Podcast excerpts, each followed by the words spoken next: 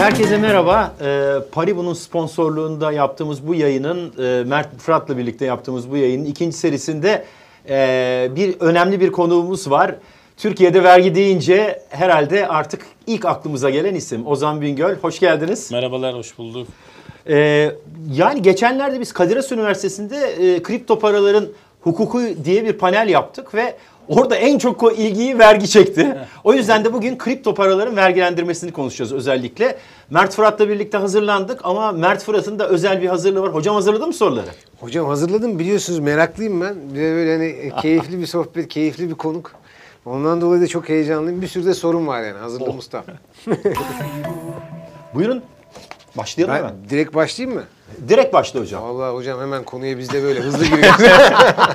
Vergi öyle, vergi işi olunca biraz öyle oluyor. hızlı oluyor değil mi? Hızlı olsun hemen Şu an bitsin. alınmış olabilir. Çünkü her an mevzuat değişebilir. bir an evvel yapalım ki e, mevzuat değişmeden yetişelim mevzuata. evet, ben Sağ o zaman direkt dediğim gibi konuya giriyorum. Vergi nedir, neden verilir falan diye. Ama öncelikle şunu soracağım. Yani biz neden vergi ödüyoruz aslında? Evet. Hani en temelde o. Vergi kısa bir tanım yapmak gerekirse aslında devletin kamusal harcamalarını karşılamak üzere vatandaşlardan topladığı, karşılıksız olarak aldığı paralardır. Ee, bu anlamda aslında devletin bazı kamusal ihtiyaçları için ödenen e, bir paradır, karşılıksız ödenen bir paradır. Ee, hep söyleriz burada da yineleyelim. Ee, aslında devleti var eden halktır. Halkın ödediği vergilerle ayakta durur. Ama ondan sonraki kısım daha önemli. Bu verginin kimden nasıl toplandığı, kimlere nasıl harcandığı konusu. Vergi adaleti de işte bunlarla beraber tezahür etmeye başlar. Bu nedenle aslında vergi e, temelde en temel ödevlerimizden birisidir. Anayasal olarak da en temel ödevlerimizden birisidir vatandaş olarak. E, e, dediğim gibi yani kamusal ihtiyaçlar için karşılanır. Bunlar ne olabilir? Vergi ödeyen vatandaşların bu anlamda beklentisi e, işte okul, yol, hastane ve benzeri aslında sosyal bir devlette alması gereken, eşit ve ücretsiz alması gereken hizmetler olur yani. Bu nedenle vatandaşlar e, buraya bir anonim katılma payıdır aslında. Kamusal giderleri karşılamak için anonim katılma payıdır da diyebiliriz buna. Evet hocam size de bir sorun var tabii. Elbette hocam. Yani hazırlık zaman. hazırlandık Her dedik. zaman. Bakalım cevap çalışmadığım yerden sormayacaksın umarım. Yok yok. Hoca benim şey- ha ona göre. Evet, evet, evet. Tiyatro ile ilgili hocam. Shakespeare de şimdi filan. peki ne olur peki hocam? Yani e, kripto paralarda nasıl Evet. olur bu sistem? Çare mi kripto paralar bir tarafıyla?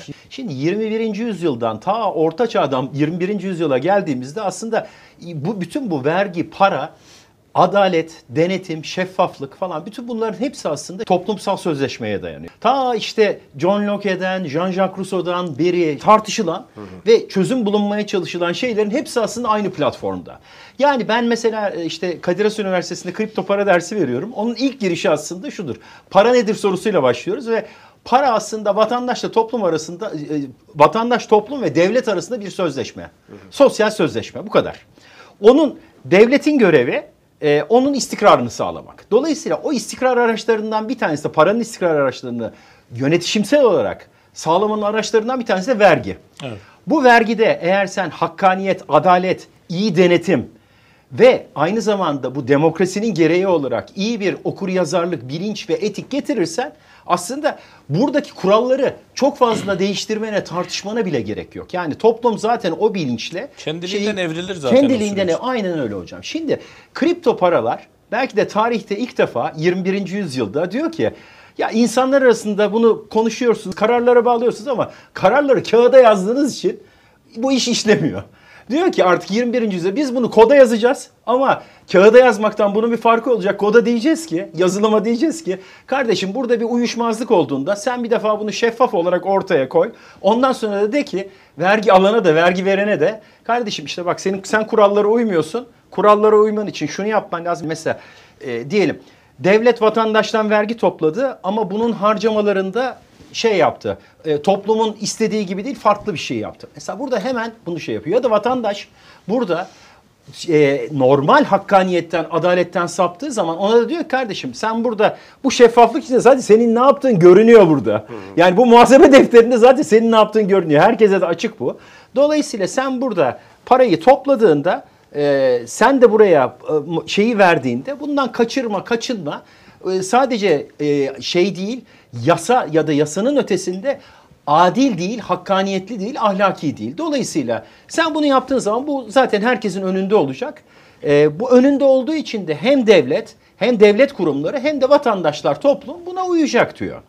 Burada bize ilk defa aslında bu hani ta Bitcoin'den beri gelen ve şu anda geliştirilen şey bize bunun ipuçlarını veriyor. Aslında hani bu anlamda da kripto paranın vergisine giderken o toplumsal sözleşme üzerinden bakarak belki de Ozan hocamızın da bu konuda e, hani e, sadece kripto paralar değil genel olarak böyle bir yöntemin aslında ileride nasıl bir şey yapacağını da belki sormak lazım ona. Bilmiyorum sen ne diyorsun hocam? Kesinlikle hocam. Soru çok güzel oldu. Vallahi hiç sorur gibi sormuyorsunuz hocam.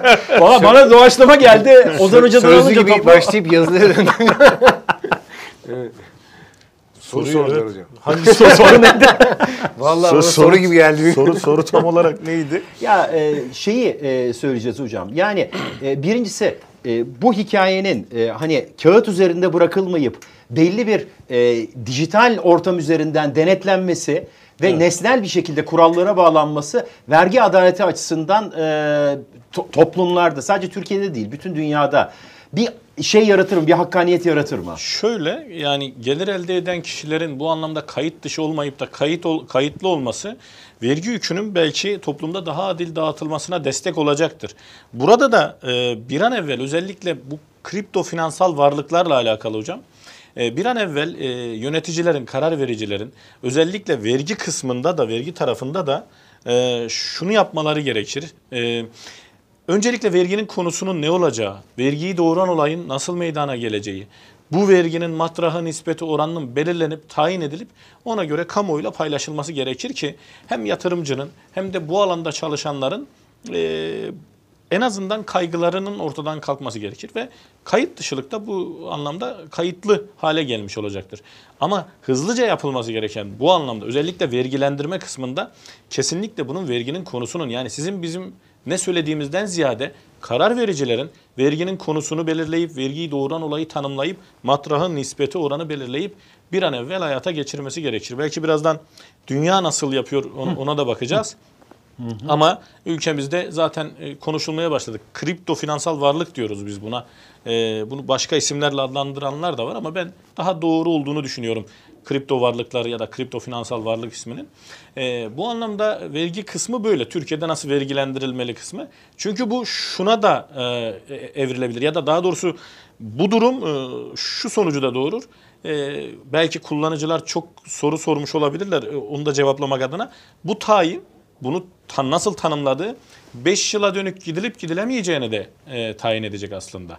Yani verginin konusu, vergiyi doğuran olay, verginin ne üzerinden alınacağı, nasıl alınacağı kısmı, örneğin gelir vergisindeki 7 kazanç unsurundan hangisine sokulacağı ya da başka bir durumda mı değerlendireceği kısmı bu nedenle e, kayıtlı mükellef olması, piyasayı bu anlamda regüle etmek ve e, oradan e, oraya yatırım yapan küçük yatırımcıyı ya da yatırımcıları da bu anlamda rahatlatmak, daha şeffaf olmak gerekir. Çünkü vergi sistemi öngörülebilir olmalı, belirli olmalı hocam. O zaman e, yatırımcı yatırım yapar ya da e, bu e, işle uğraşacak adamlar e, uğraşmaya devam ederler. Şimdi tanım o kadar önemli ki şu anda kripto paralarla geleneksel e, parasal işleyişin ya da finansal işleyiş arasında şöyle bir farklılık var. Şimdi geleneksel finans işleyişinde e, para birimleri, e, emtialar e, ve e, hisse senedi gibi varlıklar hepsi ayrı ayrı kollardan ayrı ayrı düzenlenmiş durumda ve bunlar arasında da e, çok geçişkenlik istemiyor devletler. Çünkü bu- bunların e, her birinin kategorisini farklı tanıdıkları zaman onlar arasında mesela işte diyelim para birimlerinden almıyor ya da çok cüzi bir, bir takım stopajlar alıyor. Altından mesela az alıyor ya da çok şey alıyor ama mesela hisse senedinden biraz daha alıyor kazanca yönelik olarak. Daha çok işte e, eğer bir iş yapıyorsan ve o iş işten e, şey elde ettiysen kar alıyorsun ama şu anda kripto paralar aslında hem para birimi öz karakteristiği gösteriyor hem altın değerli maden özelliği gösteriyor hem e, hisse senedi özelliği gösteriyor token varlıklarıyla. Bunların hepsi birden olunca şimdi mesela devletlerde de işte ne bileyim merkez bankaları var. Bankacılık devlet denetleme kurulları var. E, para birimlerini koruyan yerler var. Hazine Maliye Bakanlıkları var. Bir de sermaye piyasaları kurulları var. Şimdi bütün bunların hepsinin birden aynı yerde karar aldığı varlıklar ortaya çıktı. O yüzden de tanım o yüzden önemli. Tabii. Ve bu tanım da aslında eskiden farklı olarak bu hibritleşmeyi, bu gelişmeyi de görerek yapılmalı. Aksi takdirde oradan alınacak verginin de hangi kategoriden alınacağını belirleyemediğiniz zaman orada da sıkıntı çıkıyor. Evet mesela e, dünya örneklerine OECD'nin bu anlamda yayınlanan bir raporu var. E, onu da getirdim. E, örneğin OECD'nin kripto finansal varlıklara ilişkin raporunda bu yeni yayınlanmış birkaç ay önceki rapor. Mesela maddi olmayan varlık olarak Avustralya, Fransa, Şili gibi ülkeler bu kripto finansal varlıkları maddi olmayan varlık olarak kabul etmişler. E, finansal enstrüman olarak kabul edenler Arjantin, Brezilya, e, örnek verecek olursak. Emtia olarak örneğin Avusturya, Kanada, Çin bu kripto finansal varlıklara emtia kabul etmişler. E, para olarak Belçika, Fil Dişi Sahili, İtalya ve Polonya para olarak kabul etmiş bu hocam e, kripto finansal varlıkları. Bu alanda e, en büyük gelişme galiba Japonya'da. E, Evet. Dünya ülkelerinin En önünde ilerliyor. de orada. Evet. Çünkü orada yasal ödeme yöntemi. Evet. Japonya'da OECD'nin raporuna göre yasal ödeme yöntemi. Amerika'da da IRS'in şöyle bir uygulaması var yakın zamanda. Ee, sermaye iradı kazancı kabul ederek e, böyle vergilemeyi En tercih ediyor. Evet galiba. Ee, Amerika'da e, çünkü IRS böyle bir uygulama e, yapıyor. Yani öyle kabul ediyor. Sermaye iradı kazancı kabul edip e, işte bir yıla göre, bir yıldan fazlaya göre ve veya diğer gelirleriyle entegre ederek e, vergilemeye çalışıyor. Dünya Şimdi üzerinde de yeniden böyle. düzenleyecekler Evet, onu bu galiba- Biden hükümeti. Evet galiba yeniden düzenleyecekler ama yakın zamanda Amerika'da da öyle görünüyor. İşte Türkiye'de de bunun bir an evvel tanımlanıp e, verginin konusunun, vergiyi olayın ve diğerlerinin belirlenmesi her anlamda e, şeffaflık adına da, öngörülebilirlik adına da, vergilemede belirlilik adına, adına da e, önem arz etmekte. Ya şey çok iyi oldu. Aslında ben vallahi hazırladığım soruları tak tak tak arka arkaya cevap verdiniz. Yani siz böyle e, hocamın da ismiyle bağlantılı iki ozan gibi böyle aşık atışması gibi gitti orada çok güzel oldu. Ben buradan seyrediyorum hiç bozmayın. Yani hocam nasıl e, hani vergilendirecek kısmı oldu. Fakat geriye dönük vergilendirme söz konusu olabilir mi? Kaygısı olabilir yatırımcıların. Onun için işte bir an evvel verginin konusunun, vergiyi doğuran olayın nasıl kabul edildiği tanımlanacak ki Evet. e, örneğin gelir vergisindeki 7 kazanç unsurundan birine sokulursa bu bu tanımlama ge- sonucunda e, geçmişe yönelik gidilebilir bu anlamda. Geçmiş 5 yıla buna çünkü müsaade ediyor. Ama ama bu başka bir alanda tanımlanırsa örnek veriyorum yani e, işte kaydi altın alım satımı gibi düşünüldüğünde yani kambiyo vergisi de tercih edilebilir. Tabii bunu biz dediğim gibi bizim burada ne konuştuğumuzdan ziyade karar vericilerin bunu nasıl değerlendireceği önemli ama değerlendirme sonucunda geçmişe gidip gitmeyeceği de aslında o değerlendirmenin sonucunda ortaya çıkacak. Şimdi burada e, devletin özellikle e, alacağı tutum ki devletlerin mesela biraz önce Ozan Hoca tek tek söyledi e, şeyleri devletleri. O tutum aslında o ülkedeki kripto para ekosistemlerinin bu, bunlar sadece hani alınıp satılır, kar edilir şeyler değil. Bunlar aynı zamanda birer inovasyon ve aynı zamanda birer iş çözümüne doğru gidiyor. Yani şu anda hani genel konjonktüre baktığınızda mesela Çin hükümeti kendi dijital parasını yapmıyor. Aynı zamanda diğer dijital paralarla bunu nasıl ilişkilendireceğini ve sadece burada hani Bitcoin, Ethereum falan da değil. Şu anda mesela Alibaba'ya, e, Huawei'ye, TikTok'a bunların hepsine diyor ki siz de kendi paralarınızı üretin ama bunlarla yuan arasında bir ilişki kurun ve onlar üzerinden biz iş üretelim. O ürettiğimiz işleri de iş çözümü olarak bütün dünyaya blok zincirler üzerinden satalım ve mesela şey, şunu söyleyecek. Huawei diyelim bir telekom üreticisi. Çin hükümeti diyecek ki mesela dünyadaki herhangi bir telekom operatörüne şey yapmak isteyen atıyorum mesela Türkiye'ye diyecek ki e, ben sizin telekom altyapınızı işte herhangi bir operatörün altyapısını yapacağım. Bunun kredisini dijital yuan üzerinden vereceğim.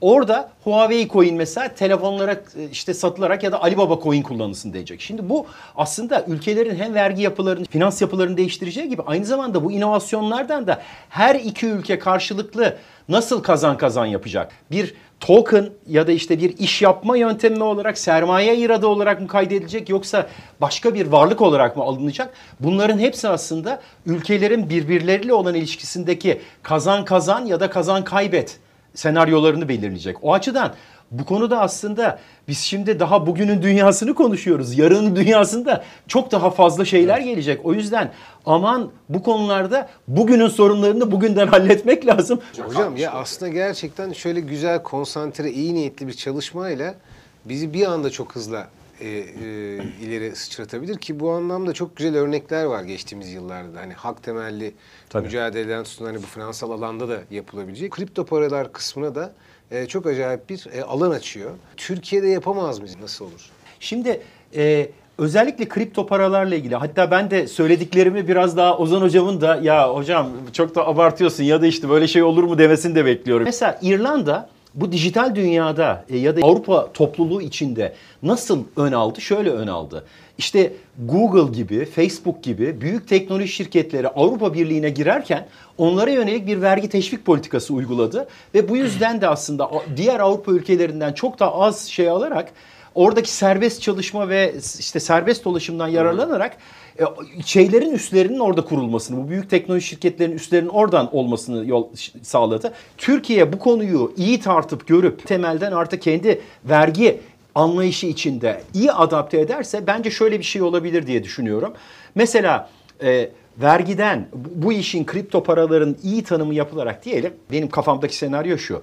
E, düşük stopajlı aynı hisse senedi ya da altın gibi ama onun oranı düşük tutulursa ve insanlara özellikle yabancılara buradan oradaki parayı bir şekilde onun kara paraya bulaşıp bulaşmadığını ölçebilecek şekilde ki burada yerli alım satım platformlarının çok önemi var. Onlar üzerinden belli işte kimlik tanıma, kara para testleri yapılıp onun üzerinden e, küçük vergilerle bu e, alım satımlardan bankacılık sistemine sokulursa o zaman Türkiye çok ciddi anlamda zengin olur. Çünkü yine nasıl hani sıcak para dediğimiz ya da işte hisse senedi alıyorlar burada yabancılar mesela. O şekilde Türkiye'deki alım satım platformlarından alıp ya da işte yurt dışındaki bir takım varlıklarını buralara getirip oradan bankacılık sistemine sokma gibi bir şey yaparlarsa burada bu düzenleme Türkiye için acayip bir şey olur. Bu düzenlemeyi dünyada deneyen Malta var mesela. İşte Malta dünyadaki bir takım e, alım satım platformları için cazibe noktalarından bir tanesi ama orada da şimdi Malta hükümeti de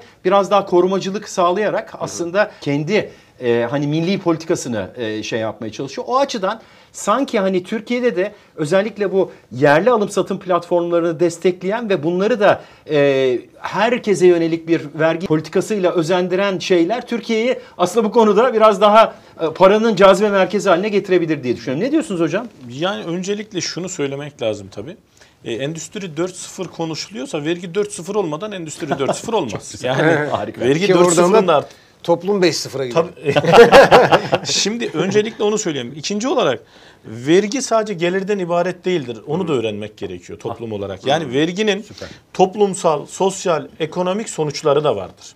Sizin e, uyguladığınız vergi politikaları ya da uygulayacağınız vergi politikaları sadece hazineye gelir elde etmekten ziyade toplumsal maliyetinin, sosyal maliyetinin, ekonomik maliyetinin de değerlendirilip, analiz edilip öyle yapılması gerekir. Çünkü bu anlamda vergi politikaları istihdamı arttırıcı, üretimi teşvik edici, teknolojiyi geliştirici ve toplumda adil gelir dağılımını gelir dağılımını daha adil dağıtıcı düzende olabilir. Bu tabii tercihinizle alakalı sizin. Yani bunları tercih ederseniz, bunları gözetirseniz daha doğru vergi politikaları uygulayabilirsiniz.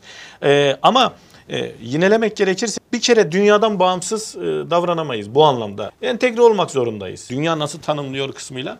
E, bir an evvel yine hem o vergilemede şeffaflık, e, hesap verebilirlik, bu kamusal alanda söylüyorum tabii ama vergilemede şeffaflık, öngörülebilirlik ve belirlilik anlamında vergi politikaları bir an evvel bu alanda kripto finansal varlıklardaki vergi politikalarında ya da vergileme rejiminin ne olacağının da e, kamuoyuyla paylaşılması gerekir. Ama bu paylaşılırken ya da bu yapılırken e, dünyadaki örnekler dikkate alınabilir. Yani biraz önce söylediğim gibi vergi sadece gelirden ibaret değildir.